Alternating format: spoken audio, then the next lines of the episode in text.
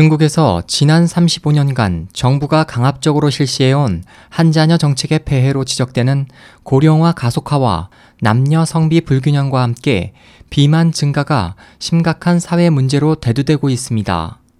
지난해 중국 언론은 조부모가 키운 어린이가 비만이 될 확률은 부모가 키운 어린이의 두 배 이상이라는 영국 버밍엄 대학 연구팀의 조사 결과를 크게 보도했고 니혼 게이자이 신문도 최근 보도에서 현재 중국의 성인 중 3억 명이 과체중에 속하며 어린이 비만 증가도 급증하고 있다고 밝혔습니다. 일반적으로 중국의 가정은 아이 한 명에게 부모 2명, 조부모 4명으로 구성되어 있습니다.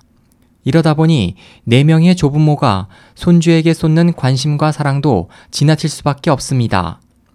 미국 워싱턴 대학 보건지표 평가연구소가 수집한 각국 어린이의 체질량 지수 BMI 자료에 따르면 2013년 중국의 2살에서 19살 연령층의 BMI 25 이상 비율은 18.5%로 2003년 13.9%보다 급격히 높아졌습니다.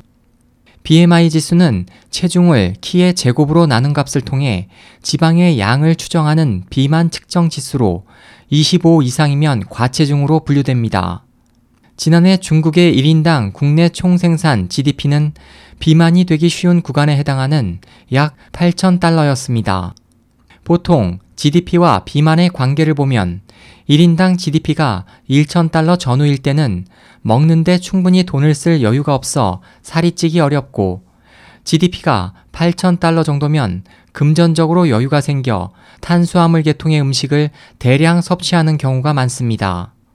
또 1인당 GDP가 2만 달러 이상이 되면 돈을 들여서라도 건강식을 먹게 되지만 중국은 아직 그 수준에 해당하지 않습니다.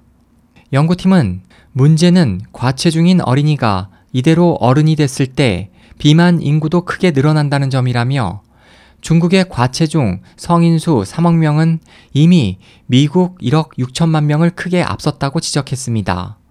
비만은 심장병, 고혈압, 당뇨병, 암 등 여러 가지 질병을 유발해 치료비와 약제비 등 의료 비용과 관련된 사회 의료 비용을 증가시킵니다.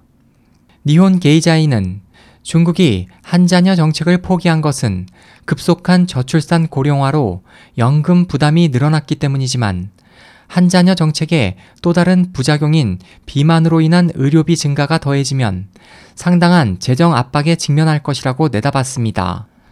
SOH 희망지성 국제방송 홍승일이었습니다.